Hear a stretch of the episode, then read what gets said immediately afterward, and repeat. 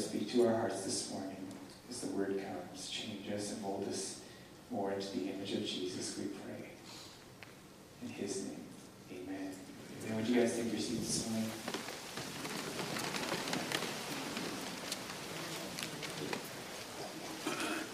Well, good morning, Family Church. Morning. Incredible time of worship this morning. Um, I was worried if I was going to lose my voice. I was singing so loud, if I was going to be able to preach. So let me get a drink of water here for a second.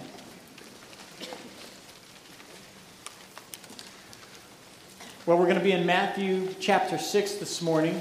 And as you're turning there, I just want to say thank you so much on uh, behalf of my wife and I, we had an incredible baby shower last week, and we thank you so much for all the blessings and uh, just the love and support that you have shown us in this. I also um, just want to share, I love it when I can't find a seat in church. Last week, after I got done doing the announcements, I went in the back and I couldn't find a seat. We didn't have everybody scoot in, and so we had to actually have um, some chairs brought in on the back. There's actually a picture of us in the back with a bunch of other people. But praise God when, when that happens. And so, what an incredible thing.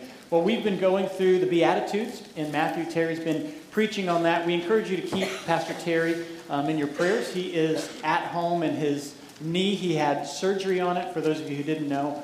Um, he had to actually have his kneecap taken off and some new things put in um, and put that back and sewed in. And so he, his knee is kind of. Uh, in a stretcher thing right now, and he's on medications. And so if you could pray for him, maybe give him a call or, or Facebook him and let him know that you're praying for him, that would be greatly appreciated.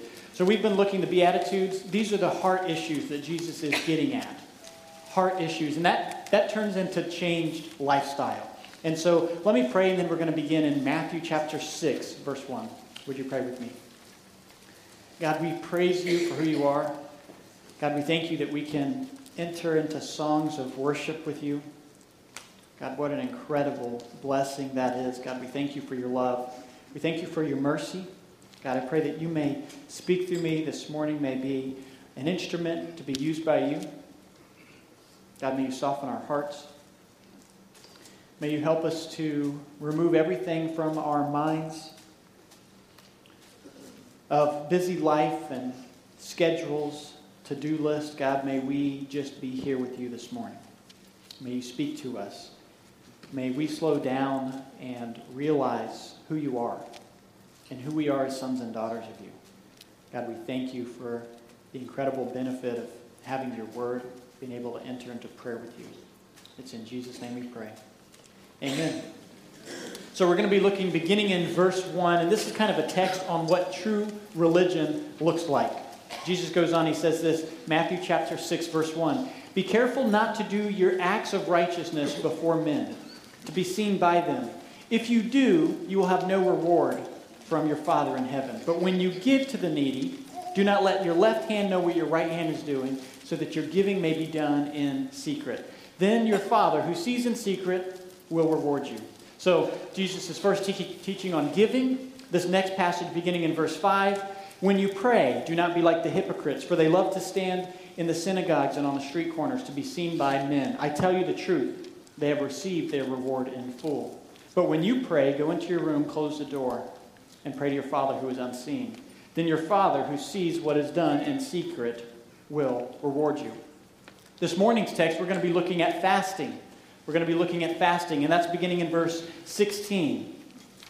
And Jesus is following the same as he just set for giving and then also for prayer. And it says this beginning in verse 16. And when you fast, do not look gloomy like the hypocrites, for they disfigure their faces, that their fasting may be seen by others. Truly I say to you, they have received their rewards. But when you fast, anoint your head and wash your face, that your fasting may not be seen by others, but by your Father who is in secret. And your Father who is in secret will reward you.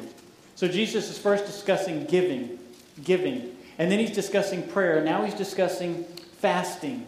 And it's easy to understand the first points about giving and prayer. We hear about those often. But we normally don't hear too much about fasting. When you look through the Bible, we see David fasted, called a man after God's own heart. King Jehoshaphat fasted when they came under attack. They went to God and they fasted. Queen Esther, when the plot was against all of Jewish people, they fasted for three days and God saved them. Daniel, as he prayed, he fasted. Elijah fasted. The people of Nineveh, when they heard of Jonah, they fasted and repented of their sins. There's huge events in the New Testament. We see that the, the church was fasting and praying, and that's when they set apart Barnabas and Paul to go do the works of ministry. They were fasting and praying both before that event and after that event. Paul and Barnabas, as they went on their way, they were fasting as they were choosing church leaders. So, fasting we see in the Old Testament done by all of the Old Testament prophets. We see in the New Testament that John the Baptist fasted, his disciples fasted. We see um, so many fast, and, and then we come to Jesus' disciples, and we're going to see later they didn't fast. And there was a reason for that. We know early church fathers, Luther, Calvin, Wesley, Whitefield, and many others, fasted.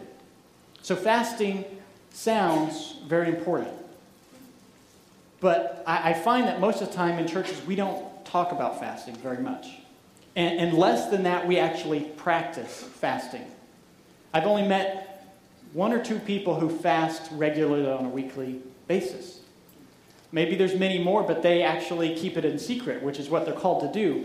Um, but fasting, most of the time, if you're anything like me, I grew up and I was never taught about fasting.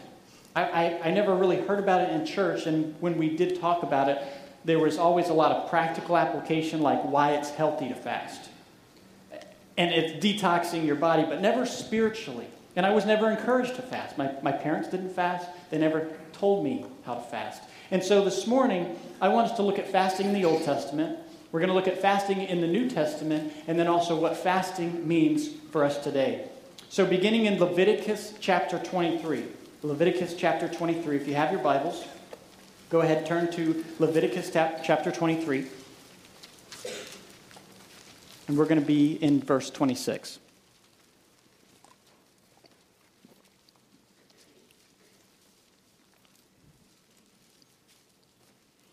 As you're turning there, this is called the Day of Atonement. The Day of Atonement. Beginning in verse 26, says this. I still hear a couple of pages flipping, so I'll wait. All right, I think that's most of them. The Lord spoke to Moses, saying, Now on the tenth day of the seventh month is the day of atonement. It shall be for you a time of holy convocation, and you shall afflict yourselves and present a food offering to the Lord. And you shall not do any work on that very day, for it is the day of atonement, to make atonement for you before the Lord your God. This is the only time that we are commanded in Scripture, that we see anywhere, that there was a command to fast and it was on a certain day, one time a year. But we see fasting happening all over the Old Testament. If you have been reading along in your Bible reading plan, we encourage you to grab one of these. They're at all the little stations around church. But if you've been reading along in this as a church, we would have recently read through Ezra chapter 8. So I encourage you read one of the, pick up one of these and go through it with your family. But Ezra chapter 8 verse 21 says, "Then I proclaimed a fast there at the river Ahava, that we might humble ourselves before our God to seek from him a safe journey for ourselves and our children. It says, I was ashamed to ask the king for a band of soldiers and horsemen to protect us against the enemy on our way, since we had told the king this the hand of our God is for good on all who seek him, and the power of his wrath is, is against all who forsake him. So Ezra says, So we fasted and implored our God for this, and he listened to us. So, this is one example of fasting. Nehemiah chapter 1. Also, we just recently read Nehemiah chapter 1. When he saw the broken walls of the holy city, it says this in verse 4. There's no need to turn there. As soon as I heard these words, I sat down and wept, mourning for days, and I continued fasting and praying before the Lord of heaven. So, the purpose of fasting in the Old Testament, it was always connected with mourning, and it was always connected with repentance over sin. Fasting in the Old Testament, always connecting with mourning and repentance over sin. But we see in the New Testament that fasting began to be perceived differently. The, the early Christians understood that their sin had been forgiven and that Christ had taken care of that thing. They no longer fasted as a religious workday. What, what used to have to happen, now the Christians get to do. Fasting used to be a requirement you had to do. Now fasting is something that you get to do. If you've been also following along in our reading Bible plan, we're going to go through Matthew chapter 9. So go ahead and turn to Matthew chapter 9.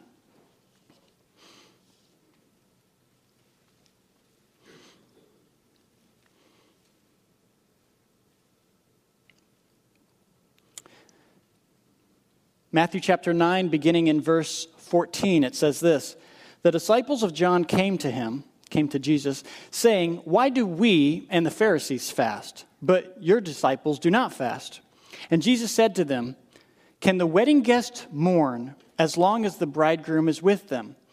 Now, if you're reading through the New Testament and you didn't understand that fasting in the Old Testament was always about mourning and afflicting yourselves, you would have read this and, and what it, he's talking about fasting. Why is he talking about mourning now? So Jesus is saying, Can the wedding guest mourn as long as the bridegroom, Jesus Christ, is with them? says the days will come when the bridegroom, Jesus, is taken away, and then they will fast. So when you understand the Old Testament, the fasting was afflicting yourself. And they were forced to do this. Even people who didn't care about their sin, they were forced to fast and to act like they felt sorry over their sin in the Old Testament. Everybody was forced to do that on that certain day. But in the New Testament, we see fasting perceived differently. So we're going to kind of move to the New Testament. We're going to begin to see how fasting they viewed it and how we view that today. So there was two main views of fasting. The first was like we've kind of read about, we saw with the Pharisees. They neglected food for themselves and they made a big show about it. They made a big show about it, and, they wanted everybody to see, I have, I'm fasting today. Look at me, I'm righteous, I'm a good person. That was one view. The second view, I want you to listen to this next group of people. They believed that food was a gift from God. Right? Amen, right? Food's a gift from God. So they believed food was a gift from God so much that they were going to be held accountable and judged for the food that God had given them as a gift they had not eaten. So, I have a picture for you this morning on this. All right, there we go. So, you're at a party, bring out this large splendor of desserts and everything, a gift from God. And they would have felt if you did not partake and just go to town on this whole thing, you were going to be held accountable for what you decided, no, I'm going to choose the healthy thing. That was actually a group that believed that. Some of us may take up that type of fasting after this message. Um, I, I kind of remember growing up. My family and I, we had cinnamon rolls from time to time. I was in a family of five. Um, my brother wasn't always awake. So when we had breakfast, sometimes it was a family of five, sometimes a family of four. Um, he liked to sleep late. And if it was a good breakfast, we would let him sleep late, right? The brothers would, anyways. Um, so, how many of you know how many cinnamon rolls come in a can? How many cinnamon rolls Pillsbury can? Eight. All right, we know our Pillsbury cinnamon rolls. And if it's the Cinnabon kind, you get how many? Five, six, six. Um, so we would look at that. We have a family of four, family of five. Everybody gets at a, at a maximum two cinnamon rolls. When Amanda and I got married, she was also from a family of five we got cinnamon rolls. And I remember for the first time us sitting down, just the two of us. And we put the cinnamon rolls in and we're talking over breakfast. We pull them out, we put them at the table. And we look at each other and we look down and we're like, we get all eight cinnamon rolls. it, it seemed we always took to the second part of fasting. This is a gift from God. We always used to get like one and a half, maybe two. So for many years of our marriage, we always ate all eight cinnamon rolls. What a blessing from God. And we're working on things now a little differently. Um, the thing is, they, the eight pack is the same price as the four pack at the store. So I tell her, let's just get the, the eight pack and we'll put the other four in the fridge. Never happens that way. We always end up, we always end up going to town on those. Um, but Jesus was referencing the first group of people. The, the second group that believed it was a gift was a smaller sect of people. Um, but the first group of people, those were the Pharisees, religious people. So Jesus is talking about this group in this text. And they fasted two times a week. They, they fasted the second and the fifth day of the week. And those two days happened to correspond when the markets were open in town. So, what that means is all the farmers, all the shopkeepers, all of the people coming to shop were all in town. So they decided to fast on the two days that they had the most audience. So they would go out on the street corners and show, and they would afflict themselves, and they would make it a big case so everybody could see their fasting. So let's look again at verse 16. This is what Jesus is confronting. He's talking to us as Christians. He says, When you fast, do not look gloomy like the hypocrites, for they disfigure their faces that their fasting may be seen by others. Fasting is a voluntary act of the believer. We're nowhere commanded to do it in the New Testament. There is one command in the Old Testament. And in these next three verses, Jesus is going to teach us four things. Four things. And the first one is this a warning. Jesus is teaching us a warning about fasting. Beginning in verse 16, a warning to or not to seek man's praise not to seek man's praise. And when you fast, verse 16, do not look gloomy like the hypocrites, for they disfigure their faces, that their fasting may be seen by others. Jesus has already shown us about giving. He says this in verse 1 Be careful not to do your acts of righteousness before men or to be seen by them. In regards to praying, he says, When you pray, do not look like the hypocrites for they love to pray standing in the synagogue and on the street corners. And Jesus is saying, don't do that. And then with fasting, he's saying, don't do that. So he's issuing a warning, number one. Number two, Jesus is saying an assurance. He's giving us an assurance of something that those who do these acts openly have received their reward. Those who openly do these acts, whether it be praying, giving, or fasting, they have received their reward. So even if you do something worth God rewarding you, but you openly show it to people, God says He'll take that reward away. Even if He was going to reward you, you begin to tell people about it. You do it openly. He says, You've, you've received your reward, and your reward is the praises of man. The God in secret, He's not going to award you. And a command.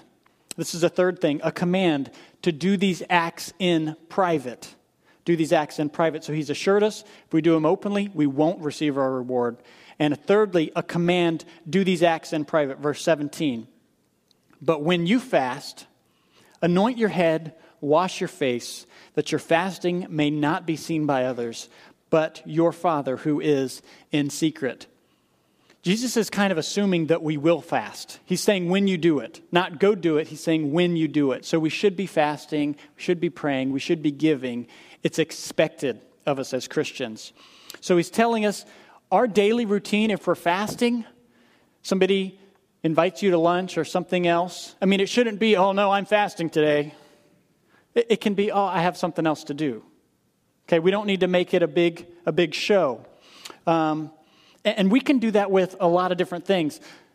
I, I know my natural intention, probably many of us, our, our natural sinful intention Nothing we can do about this, but that's just our natural inclination is we give a large donation or we've spent, let's say, the last 24 hours in prayer. We just went through a, a, prayer time. Or maybe we're fasting and we've been fasting, or, or we just got done reading a large portion of Scripture for hours. We just set that aside. Many times it's, it's kind of our natural inclination to let that slip out. Like, oh, sorry, I've been busy spending a lot of time in God's Word, I, I couldn't get to something. Or, um, you know, something easy for us to do is, is I have a stack of books on my desk, and somebody come in and, oh, yeah, that's my weekly reading. I've just been, you know, reading through this.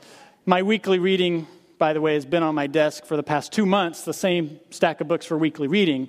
Um, but we can easily begin to, to look at righteous things and to share them And if I keep a really close eye on my life, we can do it in so many subtle ways, often, all the time. So it's something we need to watch out for. And number four, the last thing, Jesus is giving us a promise. A promise that God who sees in secret will reward you. God who sees in secret will reward you. It says in the text, and your Father who sees in secret will reward you. This means that we are more concerned about exalting God and not man. We are more concerned about the audience of one rather than the audience of many. And we can do this in prayer, standing up to pray before people. If we're doing it out of the right, wrong heart and attitude, we might as well not even pray. And Jesus is trying to get at the heart issues. Now, I have a couple of practical examples of where churches and individuals, including myself, have failed in the past at doing some of these things. Maybe you've been part of churches, maybe you're a member at, at a church if you're a snowboard up, up north. Um, with some of these things, and these are not knocking these things, but in light of Scripture, we need to see them for what they are. And I know for me, I've been in churches and I've worked at churches that have done some of these things. So, practical example the first one that I have here is a hymnal. We have a hymnal here. How many of you ever used a hymnal? All right, almost everybody. So we have a hymnal here. Great thing, able to be used to glorify God. A lot of churches, if they can't afford hymnals, they've done fundraising campaigns. And this is a, a retired hymnal from a church up in North Naples. I don't know how hymnals can be retired, but I was in this church and it said retired hymnals. Um, so I guess they, they've gotten a lot of use. But when you open it up, it says, This hymnal has been given on behalf of. And then it has their name listed. So, in light of what we just read, giving money to help a church buy a hymnal for people to worship is a good thing. But if we put our name in it, that we gave the money for that purpose, what does God say? the blessings can be taken away. And so I know I've even given money towards things like this before, but it's something that we need to be careful of. Another thing that, um, that sometimes happens is with pews. We don't have pews in here, but the church I used to work at, you could go down the rows and you could see, oh, this is the Smith pews. This is the, the Wright pews. And that would be their pew. They paid money to help get the pews in the church, and it would have a little thing listed with their name on it. And that's where that family most of the time sat. And so I used to work at a church like this. I never thought anything about it. Then I was going through this, and it, we're listing what we bought for the church. It would have been better, and that was probably their campaign to do that, but what would have been better was if they just gave anonymously and to write on that pew and to write in this given by church member anonymous.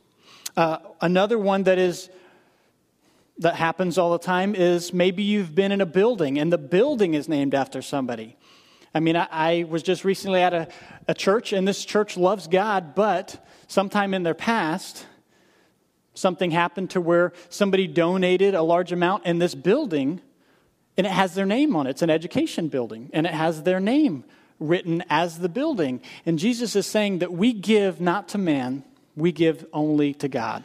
We, we pray only to Him. We fast only to Him. And so that's something we as churches have fallen into in the past. I, I think we, we're coming out of those things, but it's some practical applications for us to be careful of.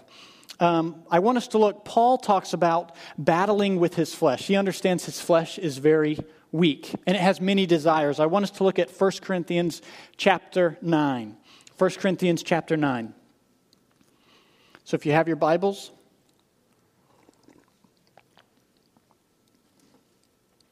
First Corinthians chapter 9, and it says in verse 24, is where we're going to be starting. Do you not know that in a race all the runners run, but only one receives the prize? So run that you may obtain it. Every athlete exercises self control in all things. They do it to receive a perishable prize, but we an imperishable. So I do not run aimlessly, Paul says. I do not box as one beating the air, but I discipline my body and I keep it under control, lest preaching to others I myself should be disqualified. We see athletes and they train their body, they condition their body, they lower their heart rate, they, they steady their breathing. Maybe if they're a swimmer, they're building their lungs. And as Christians, many times we are very weak in the flesh. One way how we can battle that is by fasting. When we fast, our body naturally wants food, and it lets us know about it, right? All the time, all throughout the day, lets us know about it. So when we're doing this and we're fasting, there's so many things that we can do to combat that and to actually turn this into godliness. John MacArthur says this genuine fasting is simply a part of concentrated, intense prayer and concern for the Lord, His will, and His work. Jesus' point is that the Father never fails to notice fasting that is heartfelt and genuine, that He never fails to reward it. Your Father who sees in secret will repay you. So there are a lot of things that we can do practically as fasting. When you're fasting, let's say you're fasting at work, instead of going and taking your lunch break, take your lunch break, but spend time reading God's Word. If you get a 30 minute lunch break, take that day and spend 30 minutes in God's Word or 30 minutes in prayer. That's a really practical way to do it. Maybe throughout the day while you're working, if you get these hunger pains because you've neglecting yourself food. You are conditioning your body, you're neglecting food. When this hunger pain starts or you're starting to get a headache, every time that happens, you take time and you stop and you pray. Or every time it happens, maybe you're carrying around a scripture memory card that you wrote out. Every time that happens, you stop and you commit yourself to spiritual things. And this is where Terry preached last week Blessed are those that hunger and thirst for righteousness. This is a really easy way to tie in hungering and thirsting for righteousness because your body will make you do it. It will give you the reminders hey, it's time to look at that memory verse. It's actually saying it's time to eat, but you're training it. It's time to pursue godly things. And so, fasting is a very easy and helpful way how we can focus on the things of God. Encourage you, if you are fasting, make sure you are drinking plenty of water throughout the day. Many times we only get water when we stop to eat, so you'll need to, to make sure that you do that. I, I want to give a conclusion that kind of reflects the redemption of fasting. We have an incredible God that is about the transformation business. He has redeemed sinful humanity, and we can now, we have been transformed to be able to bring him praise. He has taken a flood that destroyed the earth, and he's turned it into a glorious promise that he will never flood the earth again. He's taken the cross that once represented sin and shame and the worst of punishment, and he's turned it into grace, complete transformation, and a love for us. And the same is true with fasting. He's taken fasting what once represented your sin and your sorrow and your brokenness towards God, that it was something you had to do, a requirement by the law. He's taken fasting and he's turned it into something you get to do, something that you can love to do. And my last point is this fasting was once a reaction to our sin. But now, through Jesus Christ, fasting is a reaction to his righteousness. It was once a had to, you were commanded to be broken over your sin. Now we truly can be broken over our sin. We get to because of His love and His grace for us. And if you have been saved by Jesus Christ, you understand that grace. And I encourage you, if you've never been forgiven of your sins through the blood of Jesus Christ, to come and talk with me or somebody else that you know is a, a man or woman of God, talk with them. Because one, you're living a life that is broken and you need a Savior. The other one, you're living grace and you can have joy and God can give you forgiveness. So I encourage you to pursue that. May we be a church that continues to rejoice in what God has done and what God is doing here. We're now going to move into a time of communion, and Luke is going to lead us in that.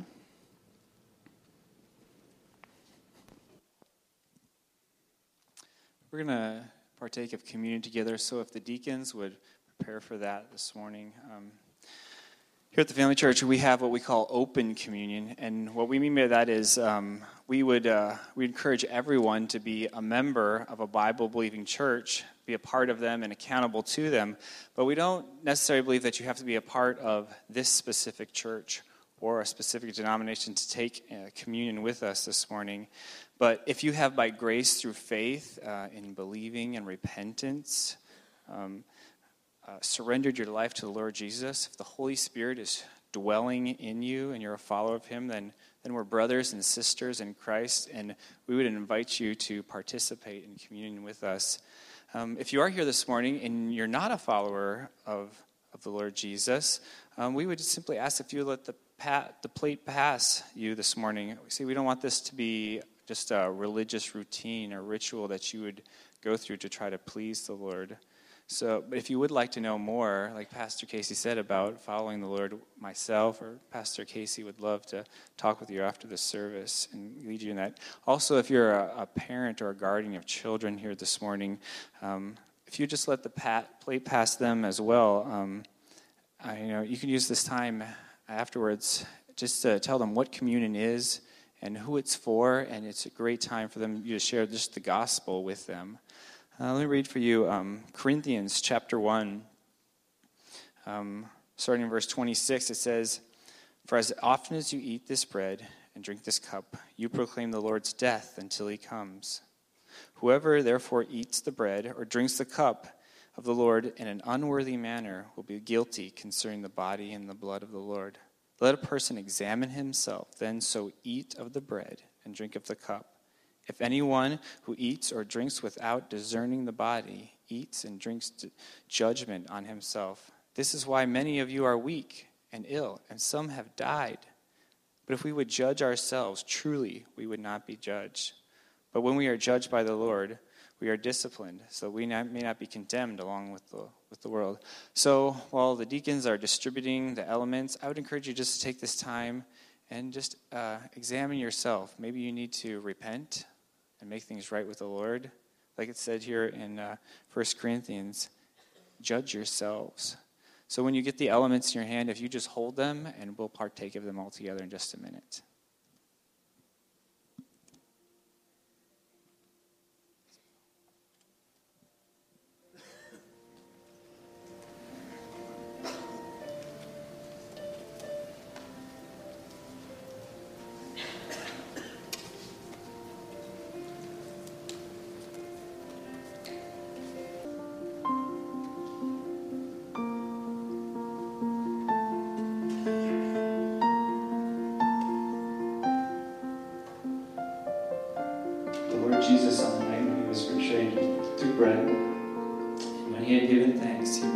Said, This is my body, which is broken for you.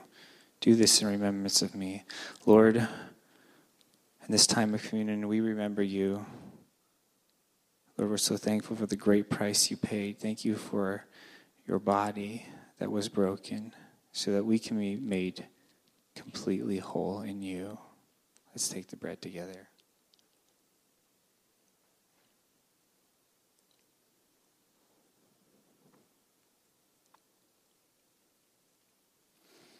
In the same way, also, he took the cup after supper, saying, This is the cup of the new covenant in my blood. Do this as often as you drink in remembrance of me. Lord, we do remember you. Lord, our remembrance leads us to thankful worship. Thank you for the new covenant that we have in you by the precious blood that you shed for us. Let's take together.